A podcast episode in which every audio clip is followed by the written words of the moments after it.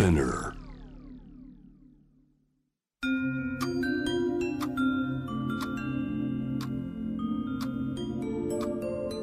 こんなこときっと取るに足らないからと性にまつわることを一人で悩み考えたことのある人たちへ。ここは気負わずに話せるお泊まり会。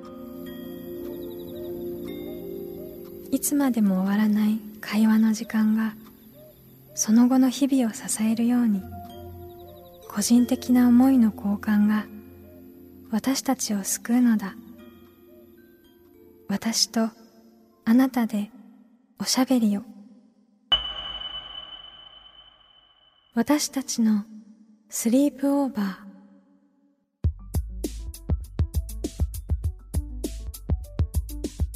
ミー&ユーの野村夢とミー&ユーの竹中真希です。私たちのスリープオーバ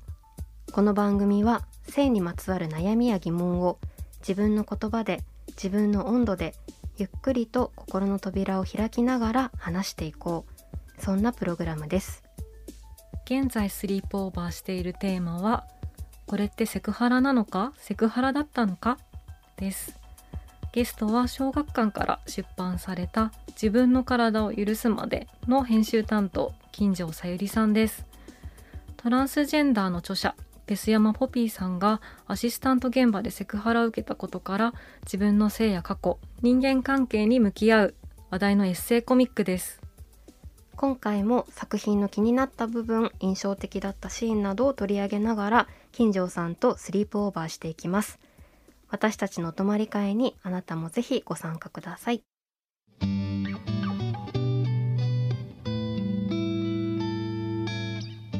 私たちのスリープオーバー。今回のテーマは、これってセクハラなのか、セクハラだったのかです。ゲストは小学館の金城さゆりさんです。よろしくお願いします。お願いします。お願いします。自分の体を許すまで、今回もこの本の中から私たちが特に気になったエピソードとか印象的だったシーンについて話していきたいなというふうに思っています。お願いします。お願いします。前回この作品について、はい、どういった経緯で金城さんが作品を一緒に並走していかれたのかとか、うんうん、じっくりお話をしてまいりました、は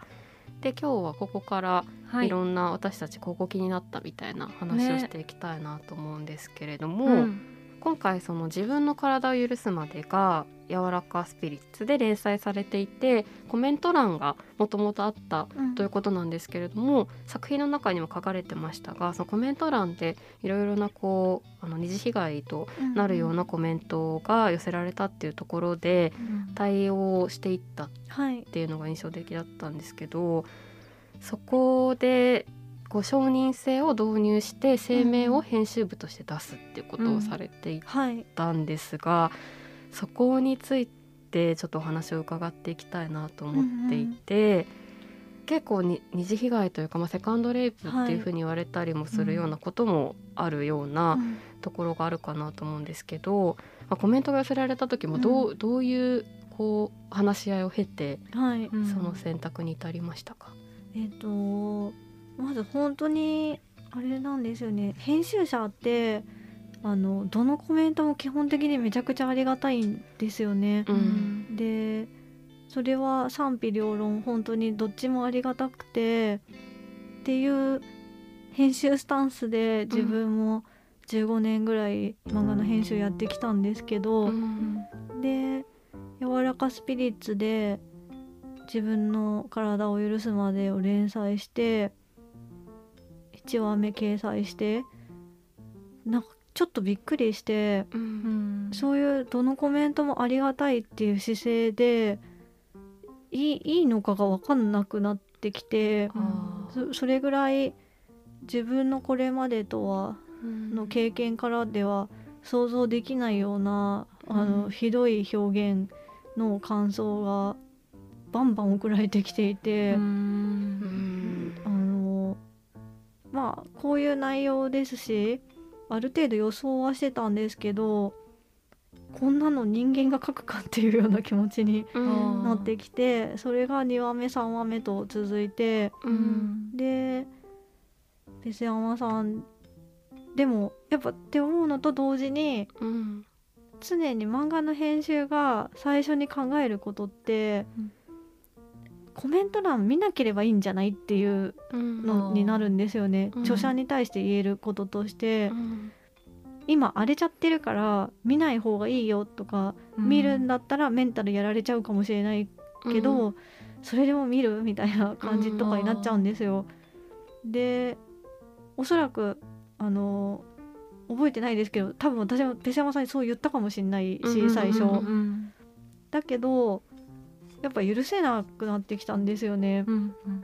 うん、できっかけっていうか明らかな一つのセリフがあって、はい、自分の体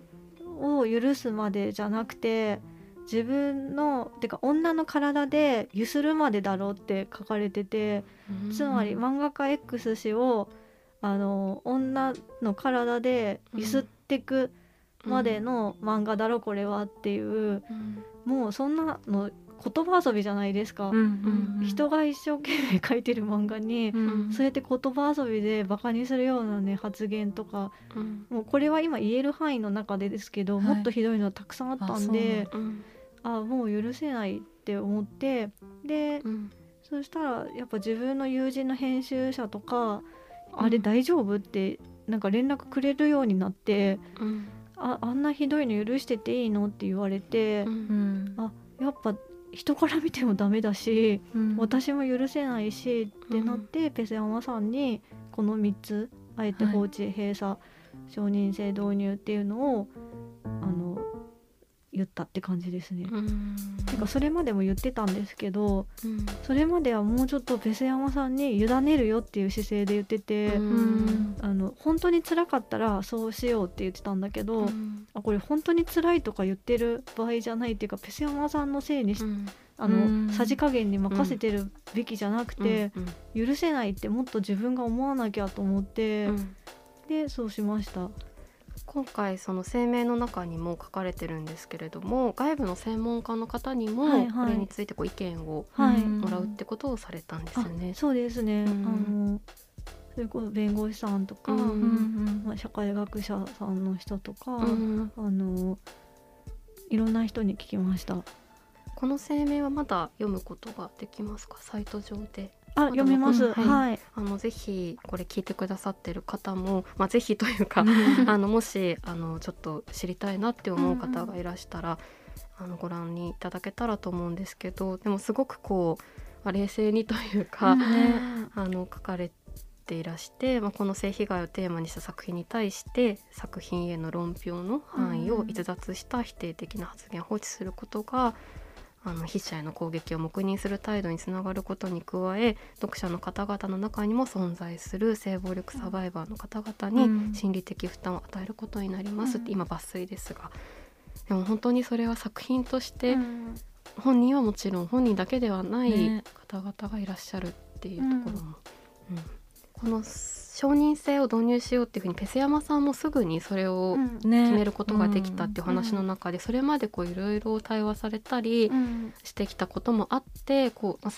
と整理されてたというか感じもあったというような描写があったかなと思うんですけど、そうだと思います。やっぱペセヤマさんはすごく頭がいいなってこの時思って、自分が辛いかどうかっていうよりも、この作品が取るべきスタンスはそれだと思うっていう、基準でおっしゃってたんで、あもうそうだねって、むしろ私の方が怒ってるみたいな感じだったからそうだね、ちゃんと冷静にそうしようって思いました、でもその時のすごくペセヤマさんがなんかこうなんていうか本当に悩んでたりわーってなってたりするシーンもあるんですけど、ここはすごく自分もそうだし、きっと他にもいる人のことも思い浮かべて、きっぱりというかってやってるシーンがすごく印象そう、なんか静かな覚悟みたいな感じでおっしゃってましたね、なんかツイッターとかでもねすごいそういう言葉、今さっきの、ね、おっしゃってた誹謗中傷につながるようなのがこう放置されて残ってしまっていることが本当にその本人だけじゃなくて。そうなんですよね、うん、本当今回これで初めて知ったのは、うん、デス山さんを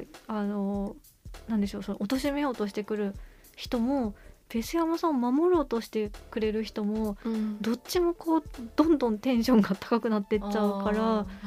もうそれで場がやっぱ荒れてくんですよね、うん、もうどっちもなんだろう、このクソみたいな、うん、このなんか死ねとかを普通にどっちの立場の人も言うようになってきちゃって、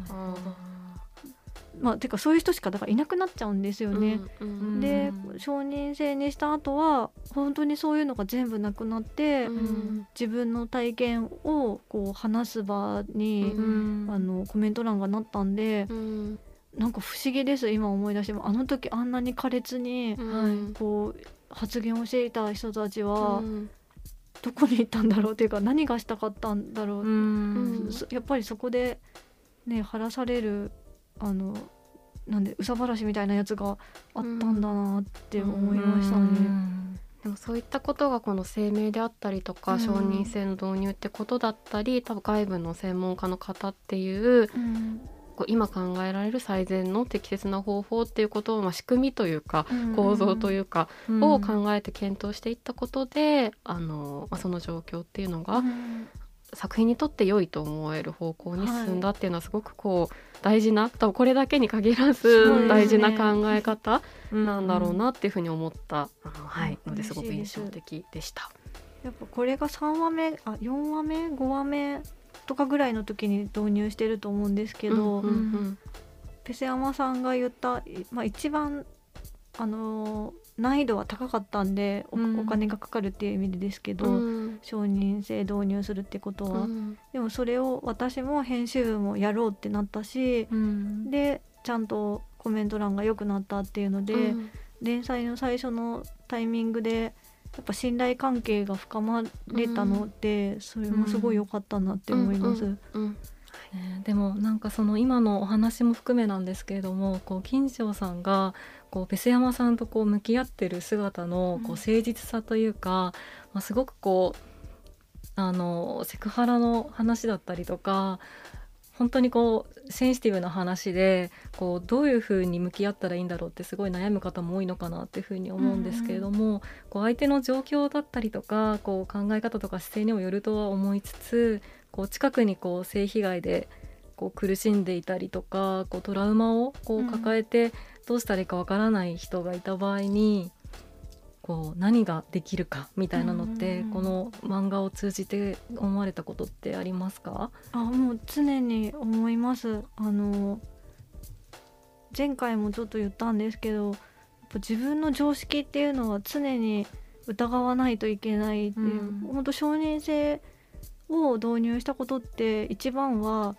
どの意見もありがたいって思う編集者だった自分をと一回決別したんでいらない意見はいらないっていう風にもう自分自身が変わったので、うん、なんか常にそれをしていかないといけないだな、うん、これからはって思いました、うん、それはもう身近に例えばそういう、うん、性被害で苦しんでる人がいた時とかにも、うんうん、また今おっしゃってたような、うん、やっぱりこれは違うってそうですね自分がこうだろうって思ってることが、うん特にペセヤマさんがトランスだったから余計ですけど、うん、私が想像もしていないようなことを思ってたりするので、うんうん、こうだろうって思ってペセヤマさんと話しても噛み合わないので、うん、そういうのは一回自分の常識は捨てて、うん、想像の範囲がいかに自分が狭かったかを自覚して、うん、相手の話をよく聞いて、うんなるほどそう思ってたのかっていうのを一回一回ちゃんと分かるっていうのがまずはスタートかなって思いました。確かにどんなね立場の人もこう自分が見てきた世界がなんだろうベースにこう返事をしてしまうというかなんかそれは例えば性被害にはちょっと言わないんじゃないとかそれはちょっと繊細すぎなんじゃないみたいなことって本当に何だろうあくまで自分の違ってきた常識でしかないというか、うん、私もそういうことあったけどねなんか乗り越えたけどねみたいなことっていくらでも言えるじゃないですか、うんうんうん、でもそういう、まあ、そういう姿勢もともと好きじゃないですけど、より疑おうって思いましたね自分を、うん、この作品はこうペセヤマさんは金城さんにこう話をして、うん、前回もお話しされていましたけど、金城さん自身も自分にもこう性被害っていう経験があるっていうことをペセヤマさんとも話しながら作られていったと思うんですけど、うんうん、この人に話すことができるっていうふうに思えたこととか、うんうん、あるいは思ってもらえたんじゃないかなと思うことで大事だったなと思う部分って何かあったりしますか？藤山さんと話すことはでも大事だったことは、うん、最終的に分かり合おうとして喋ってるっていうのをお互いが思ってるってことだったんじゃないかな、例えば私もペセヤマさんにカウンセリング通った方がいいって言われた時があって、うん、結構強めに言われて、うん、なんか言い訳しちゃうんですよね自分も、うん、いや行った方がいいのかもしれないけど、うん、なんか時間もないしとか、うん、なんかいろいろ言って後でそれペセヤマさんにあの時は悪かったって言われて、うん、やっぱそんな、ね、こうした方がいいっていうのをまずただの先生とか医者でもない自分がカウンセリングの資格とかもないし、うん、人間がこう強制するようなこと言っても追い詰めるだけだったと思うしって言われて、うん、そういうので多分シャットダウン、うん、アウトしちゃう人もいるじゃないですか、うんうん、でもやっぱペセヤマさんと私は分かり合おうとして話してるっていうのが常にベースだったんで、うん、ちょっと嫌なこととか言われても攻撃されてるとは思わなかったっていうのが大きいのかな。めちゃくちゃ大事じゃないですか、ね、すごい大事ですよね。いろいろなことに通じる、ね、なんかね意見が違ったりとか、もともと抱えてきた常識とかが違ったとしても、うんね、それがあるだけで相手が間違ってると分からせようとか、相手を否定しようとする目的というかゴールではなく、意見が違っても分かり合うために今は違うけどで違うこと同じになるのではなくって、あそういうことを考えてるんだ、それはなぜなのかとか、こういう理由があるからかっていうのはこういろんな議論とも言えないような、もしかしたら問題にもなんかやっぱりこう、ね、完膚なきまでに論破してやろうとかで全然そういうことじゃないですよね。でも本当にこういう話題だと本当にこう論破してやろうみたいなことにつながりやすい、うん、めっちゃ疲れちゃうじゃないですか、ね、うんそうそれはなかったからよかった、うん、なかったからよかったっていうか全然別の体験ができた、うんまあ、さっきのペセヤマさんがあれは悪かったっていう風に謝れるっていうのすごい素晴らしいことだなって、うんね、そうですね、思いました。やっぱ本当私たちはこの漫画をまず、ねうん、世に出すっていう一つの大きい目標もあるし、うん、そのためにはお互いの人生を良くしていかないといい漫画になりようがないじゃないですか、結論として。だからやっぱりそうそれぐらいの覚悟と気持ちでは多分書いてると思いますね、うん、そうだからこの本は全然読み流せないですよね。そう、うん、本当に重いですよねなんか一コマ一コマがね、うん、もう詰まってますよね、うん、詰まってるし本当にいろんな角度から考えてそれはもう個人の体験であるだから重いっていうことはもちろんのことそれだけじゃない、うん、そのことに対しても自分がこう考えてるからいいでしょとかではないいろんな目だったりとかをすごく想像して、うん、あとこう学びながら作られた本なんだなっていうのがすごくわかりますね、うん、嬉しいです、うん、本当対話しても対話してもやっぱ分かりきれないですからね、相手のことは、うん、本当にいくらでもするべきなんだと思いますね、うん、それで言うと私が気になったもう一つは、はい、ゼラチンさんの話のところですごく印象的に出てくるんですけど、はい、砂利道を自分たちは歩いてるっていう中で、うん、それを痛いって思う人もいればうん、痛いと気づかない人もいるけれども、ペセヤマさんはそこをまあ、自分は痛くて全員分の靴が欲しいっていう風に思って、うん、私は黙れないだから書くのだと思うっていう、うんシーンが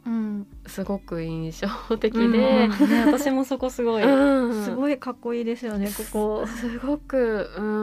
うん、それこそその痛みを感じないって人のことをそれこそなんで感じないのって責めるとか、うん、そういうことでも全くなく、うん、でもその人たちに自分の気持ちを押し付けるんじゃないんだけど、うん、でも私は書くことで何かっていう風に、うんなんか考えるその自分ができることは、うんうん、でも自分のためだけじゃないだけど、うんうん、でもそれは誰かの意見を決めつけることではなくてっていう塩梅がすごく、うん、いや本当そうすごい印象に残ってます私は、ねうん、もうこのゼラチンさんにまつわるエピソードがもう本当に難産で、うん、締め切りも落としそうになるとか、うん、ネームがやっぱ何回やってもうまくいかないとかをすごい繰り返していて、うん、やっぱペセヤマさんにとって、ね、ゼラチンさんをどう書いていいかっていうのがなかなかこう落としどころが見つからなかったからだと思うんですけど、うん、最後の最後でこれが出てきたんで、うん、おーって思いましたね、うん、すごいって思った。なんかこれを書くちょっと前に言ってたんですけど、うんまあ、でもゼラチンがどう思うかっていうのは、うんまあ、もう押し付けられないし、うん、ゼラチンの自由だし、でもゼラチンが性被害を受けたっていうのをやっぱ見てた自分っていうのはあるから、うんうん、忘れないって言ってたんですよね、うん、私はゼラチンが忘れても忘れないって言ってて、うん、なんかそこに覚悟を見たっていうか、ペセヤマさんがそして書き記して、うん、でこういう場面を作ったっていうのは、うん、なんかすごい覚悟だなって思いました、うん、ペセヤマさんは本当にそばにいながらいろんなことを覚えて、でもその覚えていながら向き合って書いていくって、うん、でもその相手のね、当には忘れちゃってたりね、忘れてたりするんですよね、うんうんうん、それをなんか無理に思い起こさせようとかではなく、そう、ねうん、バラキさんをさあそうバラキさんとのシーンもねなんかすごいこうペセヤマさんのね、うん、こう小学校時代のお友達の話、うん、すごいたくさん出てきて、うんうん、ポテトと、うん、とバラキさん、バラキさんはね大人になってからもお茶して、うんうん、改めて話したりもされた、うん、そのシーンのことだよね今言ってたの。そうです。もうバラキさんの小3の時でしたっけ、うん、にバラキさんに会った時のキュンキュン感ねいやこれはキュンキュンするよねって思いました、ね、自分が変だと思ってたこともいやペセヤマらしいよ、ね、あれ最高って言ったりとか、うん、こういろんな、 なんかこう自分の部屋で、うん、ミュージシャンとかですかねクイーンとかやってる中でアメリカの子供の部屋みたいだなみたいな全然変とか変わり者とかじゃなくってなんかプールの時もね、うん、こうバラキさんはハイレグの水着だけどね、かっこいい、うん、ペセヤマさんは、うんなんだっけこうちょっとセパレースみたいな体を隠す方向でお互いの良さを認め合ってる感じがして、ね、そういう人との出会いもね書かれて、ね、すごい描かれてて、ね、本当お風呂のシーンが私はすごい印象的、うん、温泉に、うんうん、バラキさんは自分の体を、うん誇ってるというか、うんうん、いいものと思ってるけど自分は全然思えないって、うんうん、でバラキさんの体を見ていいのかどうかもわからないっていう、うんうんうん、なんかものすごく素直なことが書かれてるから、うんうん、書くの怖いんじゃないかなと思ってこういうの、うんうん、でもやっぱちゃんと言語化して書けるから、うん、ペセヤマさんはすごいなって思いました、うんうん、なんか私ポテトとの、うん、幼い頃の関係性でなんかそのポテトのお母さん、うんがこうペセヤマさんにはもうあなたも女になってきたってみたいな風に言ったりとか、はいはいはいはい、もうポテトとペセヤマさんはすごいこう、うん、男女みたいなのを意識しない時は本当にベストな関係性だったのにこう結構こう性的な目でこう見るようなことが始まってしまってから少しずつ崩れていってしまった話が、うん、こうねスカートめくりしたりとかこう容姿で比べたりとか、うん、こう卑猥なことを普通に言われるみたいなことって、うん、こう多分ペス山さん特にこう性自認を悩まれてたから特に辛かったと思うんですけど、はい、でも性自認が、女性であっても、多分男性と女性でみたいなのは結構ありますよね、きっと。で私すごい小中高女子校だったので、スカートめくりされたことなくって、で結構あれ見て、あでも結構ああいう体験っていろんな人が結構してきてるんじゃないかなって思って、あると思います。スカートめくりじゃないですけど、ほうきで胸つつかれるとかよくあって、ほうきの竿ですか。そうそう、ほうきの竿で掃除の時間に、でその時自分がどうリアクションしたか覚えてないんですよね。で多分ペス山さんが学校でそういうのを見てた時は、女の子もやめてよみたいな感じで、あんまり嫌がってる人を見たことがないって言ってて、ああそうだったかもしれないなとか思いました。私は小学校の時は、なんていうか、男女というか、なんていうか、追いかけっこをしたりとか、そういう中で、わちゃわちゃやってる時もあったんですけど、結構強烈に覚えてるのがあれですね、こう誰か男子が履いてる、当時は体操着がすごい短くって、本当なんかボクサーパンツみたいな夏の体育着だったんですよね。で誰か別の男子が入ったのを頭にかぶせられたことがあって、でめっちゃ泣きました。泣いちゃいますね。それは泣ける。でそれはもう本当に嫌だって、多分すごいそれはなんか結構印象的で覚えてて、もう世界がバサーってなんか真っ白になったみたいな記憶があって、それがその後続いたとかそういうことではなかったんですけど、それこそポテトのスカートめくりじゃないですけど、ちょっとやっちゃおうみたいなぐらいで、そうですよね、バッてやられて、しかもこう暗くなるから真っ白って言ったけど、なんかこう一回かぶせられても何にも分かんなくなって、でもこれパンツだよねみたいな感じになって、みたいので、そうでもその後どういうふうにしたかとか私もやっぱ覚えてなくて、その時嫌だったことは覚えてるんですけど、どう回復したとか、回復っていうかその後どう家に帰ったとか、そういうこと覚えてなくって。なんかそういう経験って、自分もあったなと思うんです。なんか不思議なこといっぱいありません？がもうこんなんなくなってほしい。でもなんか社会人とかになっても、ノリ、なんかああいう漫画ね、私ちょっと体験してないからあれなんですけど、ああいう漫画出てくるノリって、なんかそのままなんか続いちゃってるような感じが、なんか一部するというか。なんかそういう風に女性は扱ってもいいみたいな、ノリだしみたいな、なんかそういう形のセクハラもすごいたくさんあるんだろうなって思って、つながってるなって思って。でも無意識でそれをこうセクハラだって、例えば小学生とかは知らない可能性があるとしても、それがこうインストールされているっていうことが、でもこう確実にきっとこれは知らない男子のパンツをこの女性とか女の子にかぶせたら嫌だろうってところまでは分かってやってるから、それが、例えば女の子の何かをかぶせるとかでもなく、男子のそれをかぶせるときっと黙るだろうかっていうふうに分かってるっていう、なんかその根深さをどうしていくかっていうのが、もしかしたらその前回話していた、少しずつ変わってっていくことを、自分たちとしてもやっていけたらなと思う、社会通念みたいな話かもしれないし、もっと制度、教育とかね、教育ですね、本当に教育とか、そういうところだったりするのかなと思ったりしました。いろいろねお話をしてきているんですけど、最後にこの作品の中で弁護士の先生の話を伺ったりとか、あとはカウンセラーの方とお話をされているシーンもあって、その中でいろんな両方というかある中で、私はこの初めて知った EMDR ですか、という、記憶の処理にまつわる、治療法と言っていいんですかね、があるというのを伺って、ちょっと知らなかったっていうところで、すごい印象的でもあったんですけど。私もこれ自分が受けてないんで、もうペス山さんから聞いたことしかわからないんですけど、やっぱ漫画の中に書いてある、殺したいです殺しましょうみたいなやり取りが結構衝撃的で、頭の中は自由ですからっていうことだったんですけど、そういうっていうか記憶の印象を変えていくみたいなことなんですかね、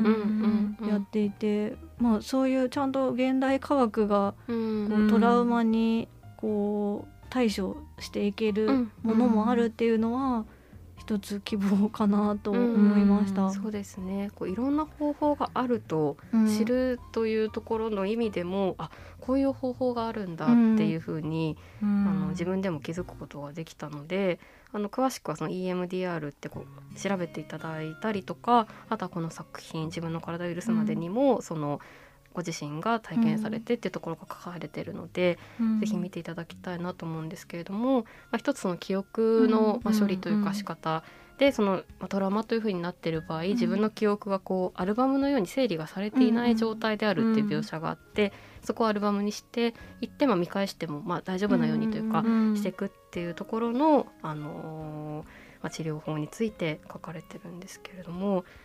治療代払ってくれって感じですよね。相手にそうですよね。そういうために裁判とかがあってお金が払いたりとかするのかもしれないですけど、なんでされた方はこんなずっと大変な思いをして、結構高額な治療らしいんで、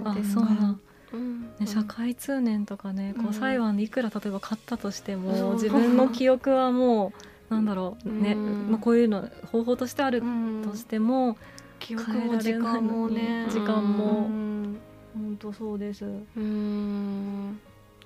当にね、こういう方法をね、知れるという意味でも、私もこの漫画で初めて聞きました。そう思いました。でもこう別山さんがそのご自身の体験だったり意見っていうのを書きながら、皆さんはどうだろうかっていうふうにこう書かれるっていうところに、なんかすごく。なんか大事なことだよなって思って、こうエッセイですし、ご自身の体験の記録なんだけど、じゃああなたはどう思いますかとか、私はこうだけどあなたはどうですかっていう問いかけが結構要所要所にありますね。ありますよね。なんかそういう本なので、本当にこれを読んでくださった方も、自分の自分はこう思うってことだったりとか、新しくこう知ったり学んだりしながら、そういうきっかけになる本なんじゃないかなと思いました。はい、自分の体を許すまで、ぜひお読みいただけたらなと思っております。話はつきませんが、そろそろ時間になってまいりました。これってセクハラなのか、セクハラだったのか、2回にわたって金城さゆりさんとスリープオーバーしてきました。金城さんが編集を担当された自分の体を許すまで、自分は女と書いて自分と読みますは、小学館から発売されております。皆さんぜひチェックしてみてください。金城さん、本当にありがとうございました。ありがとうございました。楽しかったです。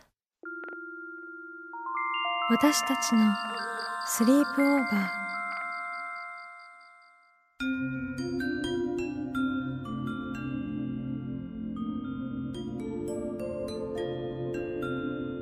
私たちのスリープオーバー、小学館の金城さゆりさんをお迎えしました。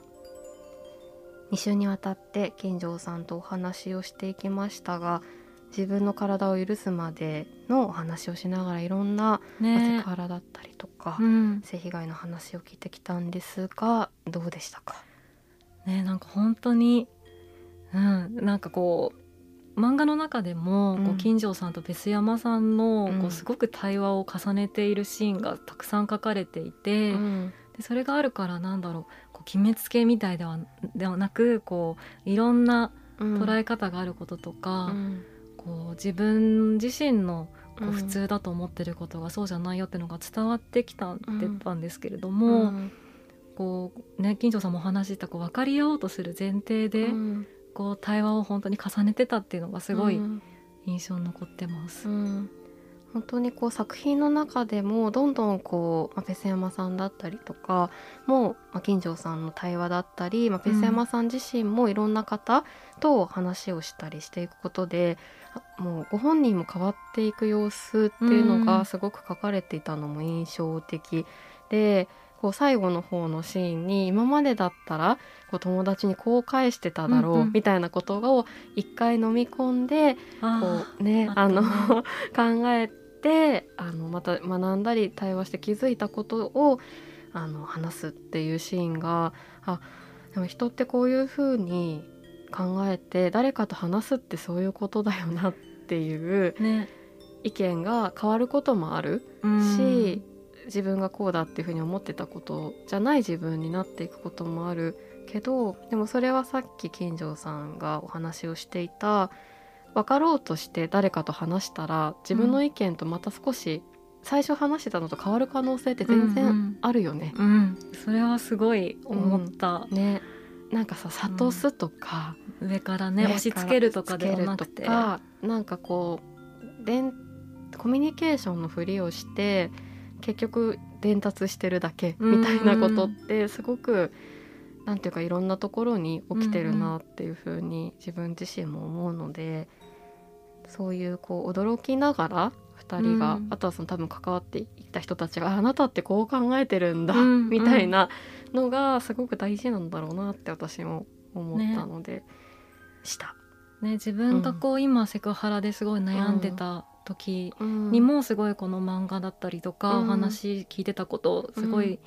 参考になる部分もあると思いますし、周りでねこうちょっと悩んでたりとか、トラウマ抱えている方とかがいた時にも、こう一度自分がこの普通だと思ってることを押し付けるんではなくって、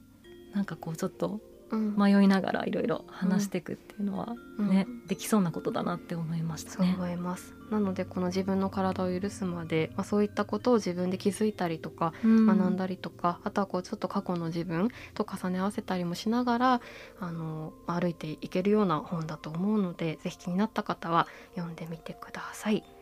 次回は私たち2人が最近気になっているトピックを持ち寄ります。番組の感想もお待ちしておりますので、私たちのスリープオーバーのホームページからメールでお寄せください。